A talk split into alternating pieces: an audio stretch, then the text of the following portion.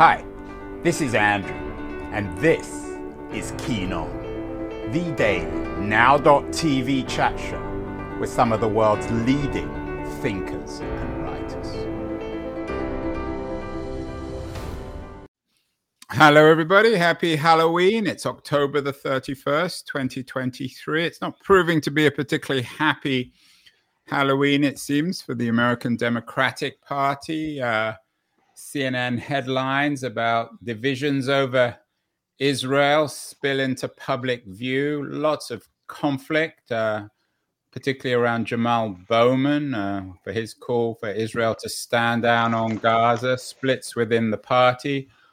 Um, Muslim voters are telling Biden that unless there's a ceasefire in Gaza, they're not going to vote for him. And Democrats seem increasingly nervous about Joe Biden, or at least the call for an alternative. So, top Democrats, whatever they are or who they are, are pleading with the party to stop looking for a Biden alternative. Uh, so, where have all the Democrats gone? What's going on within the Democratic Party? One man who's been following the Democrats for many years is my guest, Ruy Teixeira uh, was the co-author with John Judis of the emerging Democratic Majority, uh, considered a classic in its field. And uh, Judis and, and Roy have a new book out. It's out next week. Where, appropriately called, Where Have All the Democrats Gone? The Soul of the Party in the Age of Extremes. I had Judis on the show last year, so I invited Ruy on this uh, year. Ruy, uh, so where shall we begin? Um, is this a just another week in politics when it comes to arguments over the Gaza and Israel, or is this reflect real divisions within the party?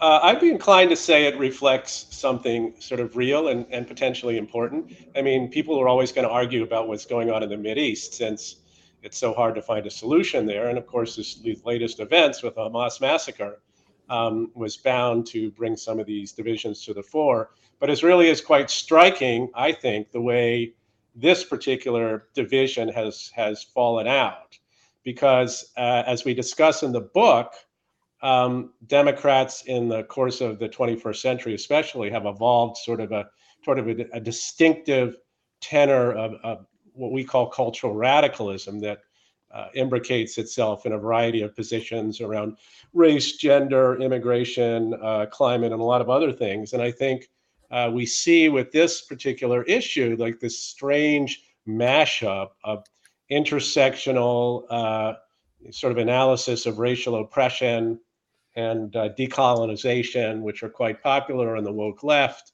with a very uh, real uh, issue in the Middle East around this massacre and the response to it. So you have, you know, you have people from all walks of life from the radical left, be they climate activists or be they uh, racial justice activists or be they whatever, all saying free Palestine, uh, Israel must stand down, you know, Palestine must be free from the river to the sea, and being very cautious about what they say about uh, condemning the Hamas massacre.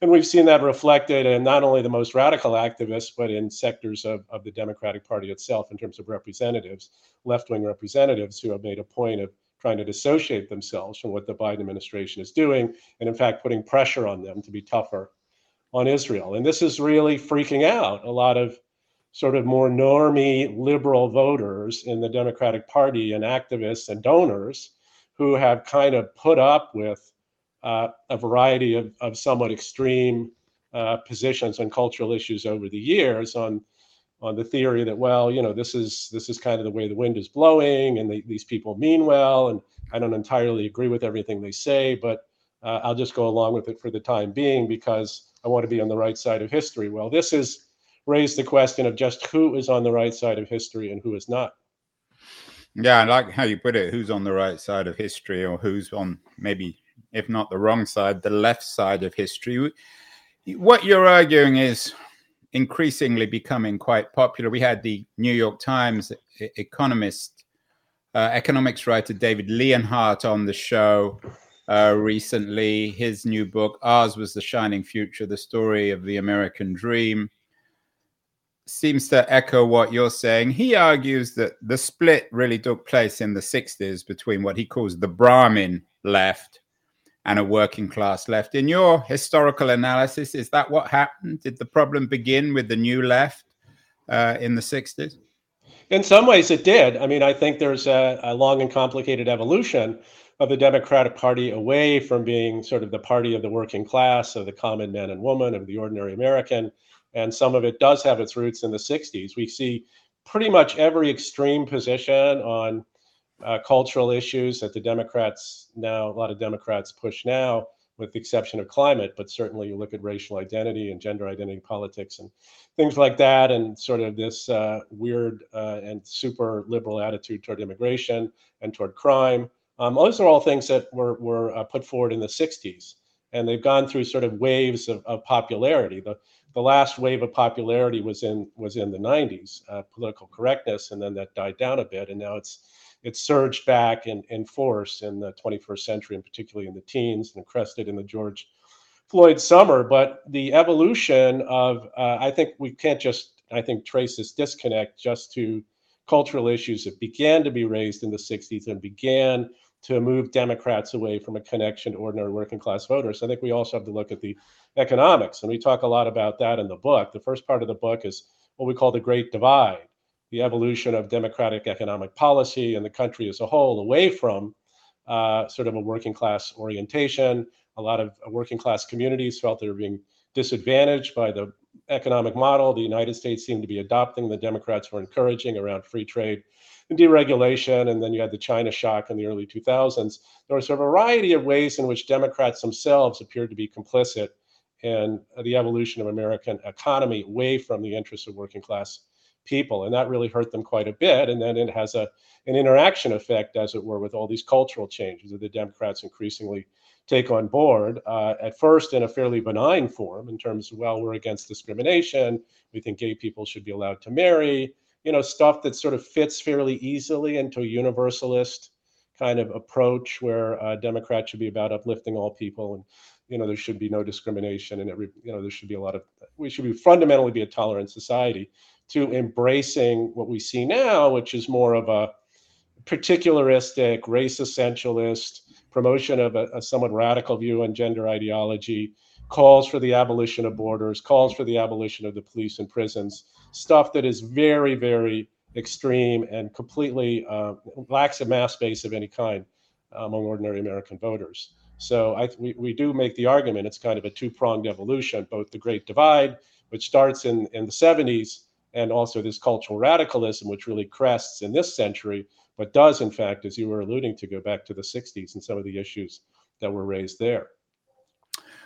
We are speaking with Ruy Teixeira, the co-author of "Where Have All the Democrats Gone?" A long-term. Uh, w- would you call yourself really um, a centrist, or is that an insult? I mean, a lot of people talk about the center as being a place where you you go to be run over in politics.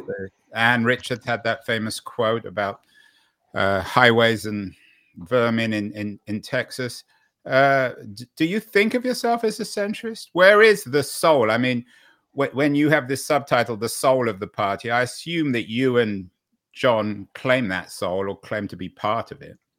Well, we, we certainly would urge the Democrats to return to what always worked best for them, which is being the party of the common man and woman, being somewhat, you know, basically fairly liberal on economics, concerned with the welfare of the working and middle classes, uh, and also relatively moderate on cultural issues. I mean, FDR was a great model for that. He had a very, you know, quote unquote progressive economic policy, but it was twinned to a culturally moderate, and in some ways even conservative approach to uh, to issues, uh, social issues, and sort of the the, what it means to be an American, uh, patriotism. You know, he had the, the Blue Eagle symbol for the Works Progress Administration and the New Deal. He gave us Thanksgiving, a holiday of Thanksgiving, and some other things. I mean, it was very patriotic approach that uh, that FDR had and the Democrats had at the time, which really fit nicely with the inclinations and views of working class and middle class voters. Well, but Roy, you don't need me to remind you that FDR's New Deal and all his power was built on uh, an unholy alliance he had with Southern Democrats, and uh, certainly took many years for many Black Americans to even have the right to vote. uh, in in in in a in a post FDR America. So it certainly wasn't ideal, was it? Of course, it wasn't ideal. But then again, anything that happens in history is not ideal and is constrained by, as Marx put it, the dead weight of past generations weighs like a nightmare in the brains of the living. And he had to, in a sense, be the left wing of the possible in his particular situation. And we shouldn't forget that even as he was pursuing these New Deal policies, and they did have some of the shortcomings you're alluding to, and obviously Jim Crow was still around um, black voters started moving en masse to the Democratic Party. That was the beginning of the realignment of uh, black voters toward the Democrats. So clearly, there was a lot of stuff going on in terms of what FDR did and what the New Deal stood for that was very much congenial for black voters because they felt it benefited them. And in fact, it did. The data are pretty clear on this. Yeah, an interesting piece, uh, Roy, in the you you you you write also for the Washington Post. Interesting piece about by Reese, uh, earlier this year, Biden's uphill battle with working class voters. You warn in this piece that he's losing the support of uh, African American and Hispanic working class voters, which is in some ways ironic, in some ways rather concerning. Do working class people in America do they think and vote alike? It seems to be a, a key issue in, in, in the future of American politics. Well, I think there are some commonalities to it, not only in terms of their economic interests, but also uh, importantly in terms of their cultural outlook and the kind of values that they hold dear and, and they would like to see reflected in, in American politics.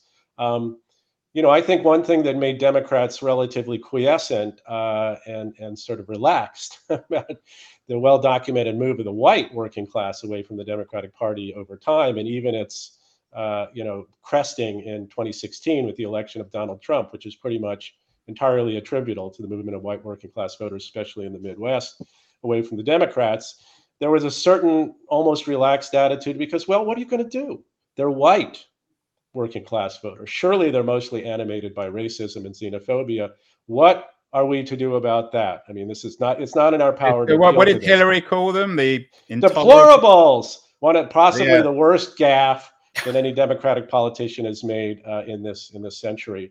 Um, but as they say, a gaffe is when a politician tells you what they really think, and I guess she did. So yeah, so that was pretty terrible. And um, you know, I thought it was quite ironic in a way too, when you consider that Democrats had spent 40 years, you know, banging on about how neoliberalism was destroying communities and you know the rich were running wild and et cetera, et cetera, and and you know we're not at all in the interest of the of working class people and you know your life is turning into a hell because of the way this country is controlled by the rich and powerful. So okay here are some voters that actually stood up and said in response to the way trump was pitching things damn right you know screw those elites. But that was kind of uh, removed from the equation of trying to understand why these voters might have moved to vote for trump because democrats were still under the illusion we are the working class party. Surely their interests lie with us. And if they don't vote for us, it's just they're being stubborn and probably racist. So, but what happens in the in 2020, as and, and as we still see today, and the data we're seeing from early polls, and we we've seen it for a while now, is a movement of non-white working class voters away from the Democratic Party. Huge swings in 2020, particularly among Hispanic voters, and particularly among Hispanic working class voters massive movements of like 18 to 20 are, are they voting are they swinging back to trump or are they simply swinging away from the republican party? I think they're i, I think they're swinging uh, both away from the democrats and particularly toward trump who appealed to them in many particular ways. But yeah i think it reflects you know not just that they love trump but a very but a sense of dissatisfaction with the democratic party and what his priorities appear to be um, you know, Hispanics are a upwardly mobile, hardworking, patriotic, and pretty traditionalist constituency that is mostly here to try well, that, to get ahead that's a bit of a generalization, isn't it, Roy? Well, but it's mostly true.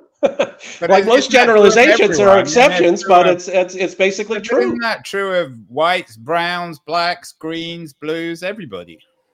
Well, actually, no. I think there are important differences. I think, for example, if you look at white college-educated voters, which is increasingly the base of the Democratic Party and well, they've had the greatest. In fact, it's the only demographic group that's moved actually toward the Democrats in the last 10 years or so.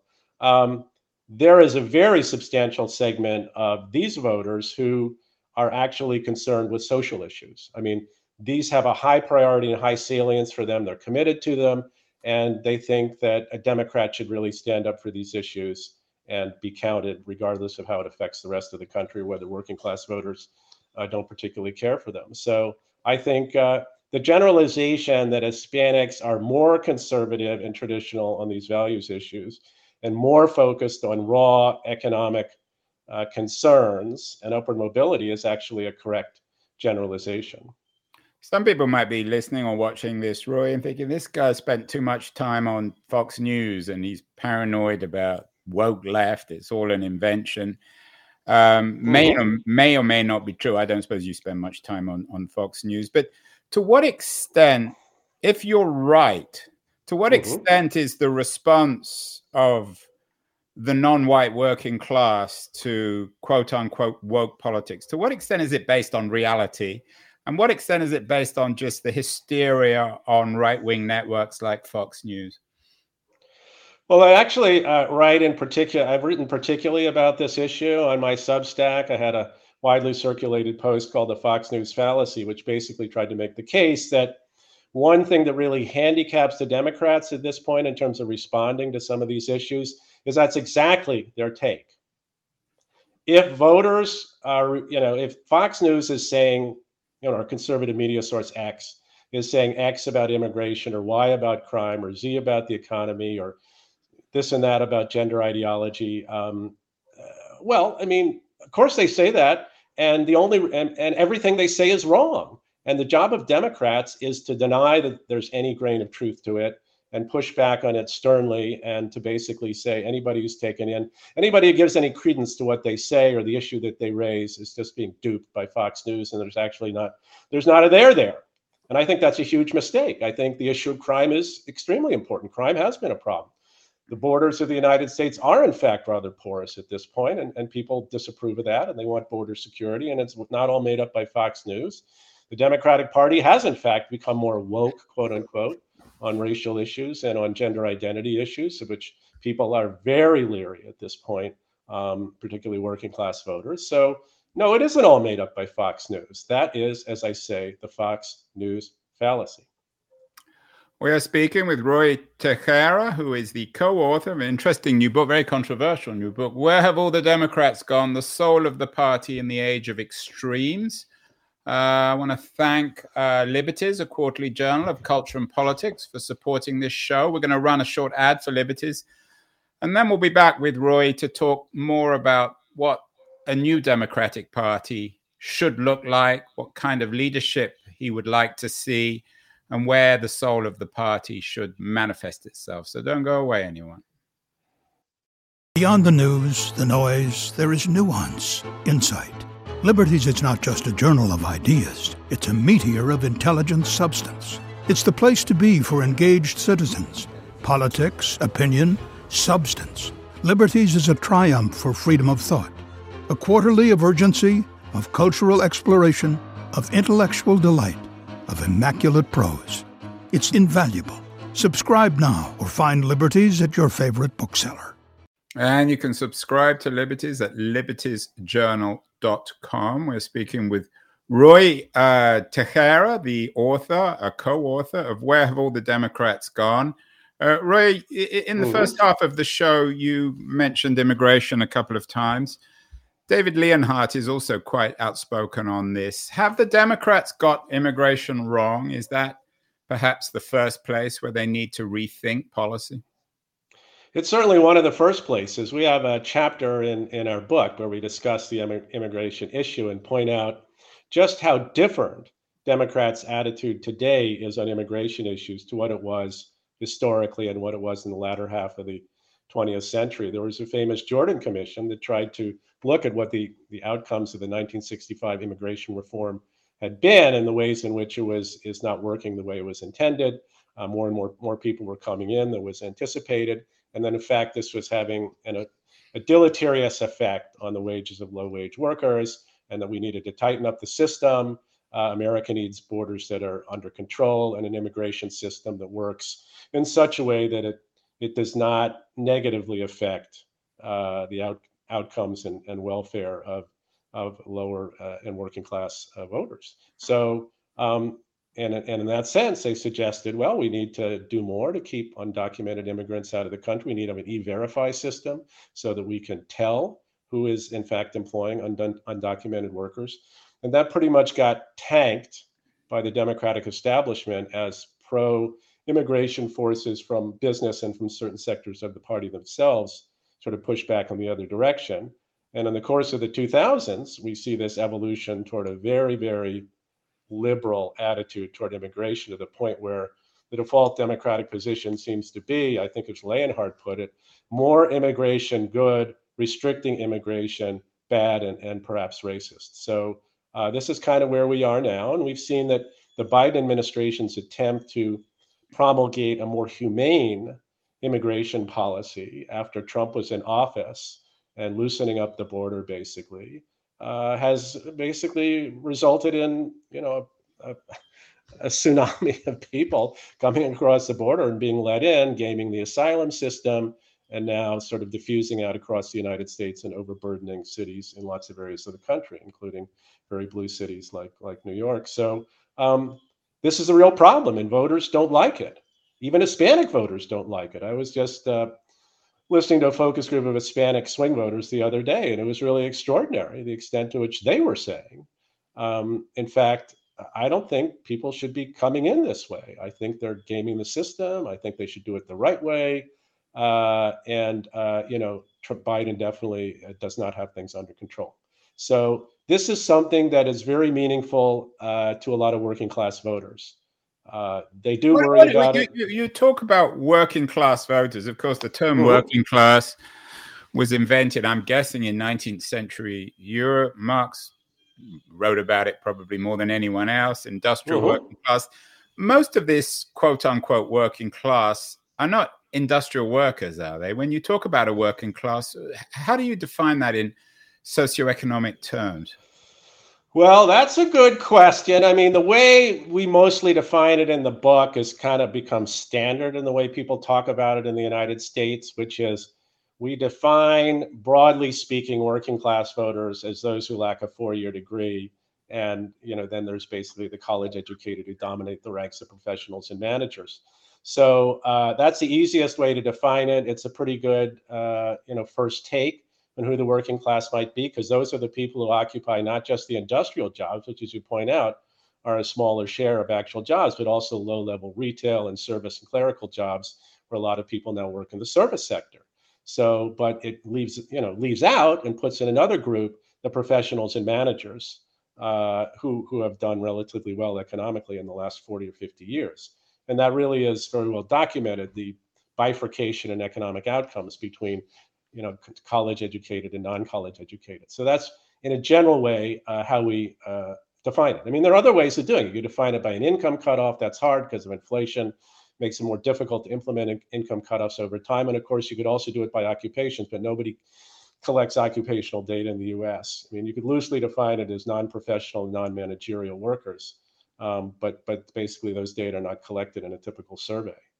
Um, but again, I think it matches up pretty well with the economic data we have in terms of how trends have been affecting different parts of the workforce. You might have alternatively entitled your book, Where Have All the Working Class Gone? Uh, haven't they either sunk or risen? Um, we have this new precariat. We've done a number of shows recently about the profoundly precarious place of, of, of what you call a working class, what others might call an underclass in America. Mm-hmm. Um, Uh, and, and, one always wonders why they aren't angrier. Uh, to what extent, in your analysis, have many of them, many of the angry working class, whether they're mostly white but also non-white, been seduced by Trump's populism? Well, because they basically don't have a lot of faith in the elites of either party, either the Democratic Party elites or the Republican Party elites. And the the thing about Trump is he basically ran against, you know, what became his own party, right? He denounced the elites who controlled his party and the other party. He said, we're selling out the country, you know, with bad trade deals. You know, they don't care about you. They look down on you.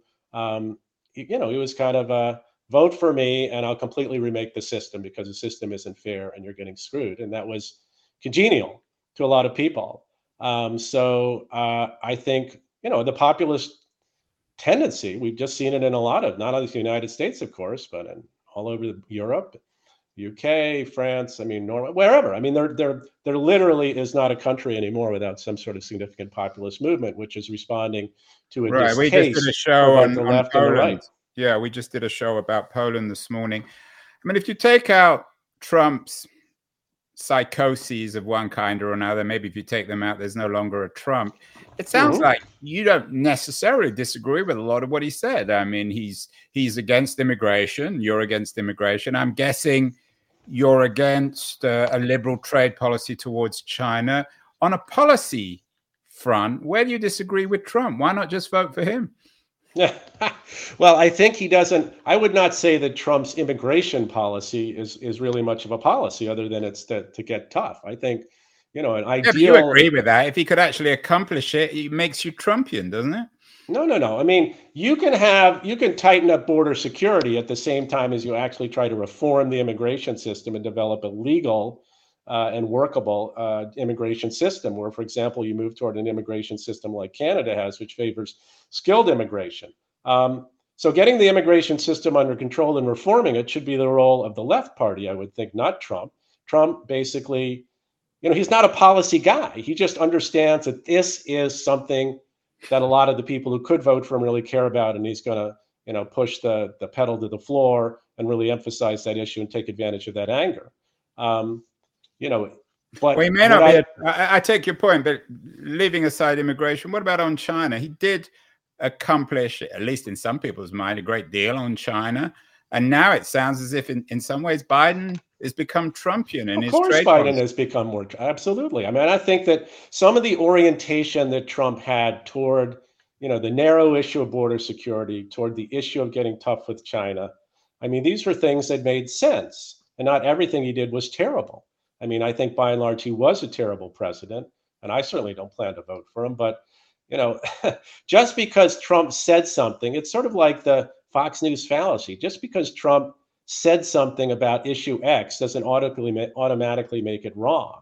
If he says we need to be, for example, you know, tighten up border security, I'm sure he'll say this in his campaign if he's the nominee, which he probably will be. That doesn't mean he's wrong. He may not have the right idea of how to do it, but he may that may be a correct statement about what needs to be done. What about your position is in any way you you you want to go back to the center or at least the soul of the party and what you call in your book the age of extremes is is mm-hmm. there anything radical about what you're saying or are you just going back to some sort of consensus well in some ways i don't think it is that radical i mean it's radical relative to the center of gravity of the democratic party today but i think fundamentally it's not that radical what about I in policy example, so you've got immigration you've got trade policy well, for example, John and I are, are sympathetic to the some of the steps that Biden has taken to uh, you know sort of move away from the standard neoliberal model uh, of how to run an economy, and they certainly haven't been afraid to spend money. That one could argue about what they spent it on. Um, so uh, there, there's good there to be built on, and he's certainly pro-labor, which we are.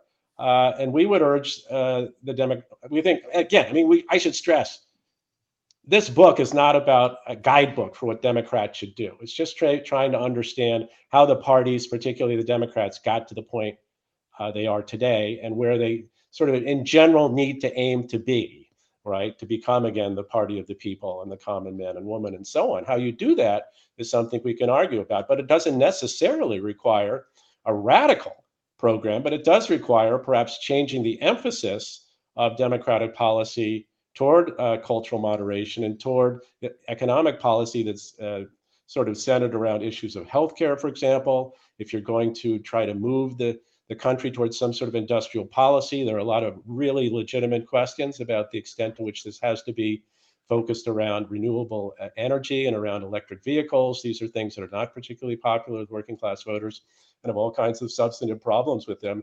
I mean, the median American working class voter basically supports an all of the above strategy, which used to be a mere 10 years ago, the policy of the Democratic Party. You know, fossil fuels, nuclear, renewable, sure, but above all, we want energy that's cheap, reliable, and abundant. So is that radical? I don't know. I think it's radical in the context of the Democratic Party today, but it's really not that quote radical, unquote. Is is Manchin closer to the soul of the party than Biden? I think in some ways he is, in some ways he isn't. I mean, I think again, Manchin likes to be. Um, uh, he's somewhat demonized by a lot of elements of the Democratic Party, but in fact, some of the ways he approaches some issues were correct. Like, for example, he wanted to do permitting reform in conjunction with the IRA, which basically got tanked by you know parts of the Democratic Party and also the Republicans, and that's a good idea. We actually do need permitting reform, not just for renewables, but for nuclear, for uh, you know gas pipelines, and so on. And so um, you know, but we saw that that was very difficult to move forward because the way the Democratic Party is oriented today. Now, eventually, they did pass part of it as part of another bill, but it was very much watered down. And there's a very reasonable argument to be made that America is over regulated through things like NEPA and other uh, regulations today that make it difficult to build things and do things, including changing the energy system to the extent we want to do that. So I think Manchin was correct about some of that stuff. And in fact, what the Democrats need, and we've I've argued this in things I've written, they need two, three, many Joe Manchins, because those are the kind of candidates who can not only help move the Democrats toward the center in some ways that are productive, but actually could win in a lot of the states where Democrats have been losing. So, I mean, it's easy to rag on Joe Manchin, but you know, look, the guy is relative to the state he was from, he's like pretty uh, progressive. And the same thing would be true about the kind of candidate who could win in Ohio or Missouri or South Carolina or wherever, right? The Democrats need 60 senators, for example. That's a whole nother discussion. How do you get 60 senators? You're not going to get it by running on the current uh, approach of the National Democratic Party. You're going to need two, three, many Joe Manchins. What about the issue of labor? You you talk about this working class, and that for you, you've seemed to suggest in your book and in this conversation is the soul of the party. What should or could the role of unions be in in, in recalibrating the country, organized labor? Because this is one area where your your term, the woke left, is particularly committed and effective, isn't it? Well, is it effective? I, mean, I don't know. I'm asking you. You're the expert. I don't think they've been, been all that effective. I mean, the woke left is, you know, broadly speaking, the college educated liberal left and the activist groups are much more committed to the whole vector of social issues than they are to promoting unionization. Now, it's true that there have been some activists who helped unionize some Starbucks and uni- unionize some think tanks and unionize some nonprofit organizations, but that's pretty weak beer compared to where the Democrats and the country need to be in terms of higher unionization rates. The unionization rate in the private sector today is 6%.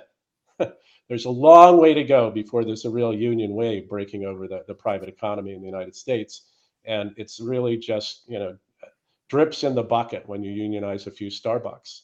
So if you want to, if you want the party to move in a direction that is more directly promoting of unionism, that's going to be a, a long haul. It's going to take some changes in regulations. It's going to take probably 60 votes in the Senate. I mean, it's going to be hard, but if you're really committed to it, that's what you need to do. And the UAW victory, as nice as it's been for the people who work in those unionized plants, it doesn't do much for the people who are non-unionized plants and it doesn't do much for the 92% of the workforce that is not in manufacturing. You've mentioned Joe Biden a number of times. Mm-hmm. It, it's it's hard to make sense of him in terms of your narrative. Is he the problem or the solution or both? Is he where the soul still is, or is he the one who's been who's um, who has been pushed by people who have appropriated, at least in your mind, the soul of the party towards the left? Well, I think he's both. I think he instantiates in his own way some of the uh, uh, ancestral approach of the Democratic Party. I think he's more comfortable with working class voters and working class values. He is, I think, inclined by nature toward that direction. And that's why, in a sense, he became president because he was able to present himself as someone who was more of a normie candidate who was going to move the country away from Trump and what he stood for and just going to you know sort of do good for normal people get the economy back to normal get the covid thing under control everything was going to be well normal which is what a lot of working class voters want um, but i think in the process of staffing up his administration and how he ran his campaign he's become committed to a wide variety of issues and in fact not that congenial to working class voters. So, you know, I think when uh, you know there are some Democrats who put their their paw print on the party, right? There were FDR Democrats. To some extent, there were Clinton Democrats, even Obama Democrats. But I think to some extent, Biden is more the creature of his party than the party is sort of something that that he's shaped. And I think that uh, once he passes from the scene, it'll be interesting to see exactly how the debates in the Democratic Party uh, turn out. Because I don't think there's like this massive tranche of Biden, quote unquote, Democrats out there who are going to move the party in a direction that's distinctive to his vision. So, uh, you know, I'm sympathetic to Biden. I think he's done some good things, but I think he is basically very responsive to what he feels are the currents, you know, washing over the Democratic Party, and, and is really loath to make waves and push it in a different direction on, on issues where the progressive left of the party, for example, feels feels quite differently. It sounds rather lukewarm. Uh, do you think that there we should, we the Democrats, should be looking for a Biden alternative? Can he win in 24? Well, A, yes, he can win. He can also lose too. But B, I think that realistically, he's the best available candidate for the Democrats. And if they tried to throw him over the side, the internecine warfare, as the, we, we, as the Democrats sought to queue up another candidate, would be um, actually pretty bad and would, uh, you know, reduce the probability that Democrats could be elected. Uh, we'll see. I mean, that's my view. I mean, we can't uh, run a controlled experiments on this, but I think Biden uh, is probably the best they got. So I think they're hoping he's uh, continues to be mobile. Well, I mean, finally, uh, this is an interesting conversation, a very important conversation, right? Why aren't there young leaders? Uh, David Leonhardt uh, believes that uh, everyone since RFK has failed the working class, and RFK was the last hope for progressive populism. Why aren't there more young, dynamic, progressive populists? Well, that's you know that's a huge question, and I think that but it's the core question Party. for you because politics is about leadership, isn't it? Especially in America. Well, again, we're not we're not trying to provide the uh, recipe book for how the Democrats can can come back. We're simply arguing that's sort of where they need to go. And I would probably we would probably generally agree with Leonhardt that the Democratic leadership over time has failed uh, to provide that leadership, and that the current crop on offer, you know, we'll see what happens, but I mean, there are some grounds for for pessimism. I think parties basically change because you know the terrain changes, the market sends signals. Uh, they realize you can't go on in the current way. You have to be different. I mean, where did Bill Clinton and DLC come from? That was a. Ref- but are you just calling? And, and the more I talk to you, we've done some shows on Clinton, mostly mm-hmm. critical. I mean, the more I talk to you, it sounds like we're back where we were in the 90s and that you're just calling for another Bill Clinton, who, of course, disappointed everybody, even himself, perhaps.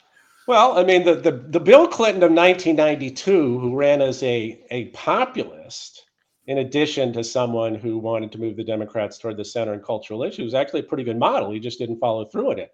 He was basically caught up in the sort of the soft neoliberalism, I think that was very characteristic of most left parties at the time, and certainly was characteristic of Clinton and how he pursued economics during his administration with the trade deals and the dereg of finance and so on.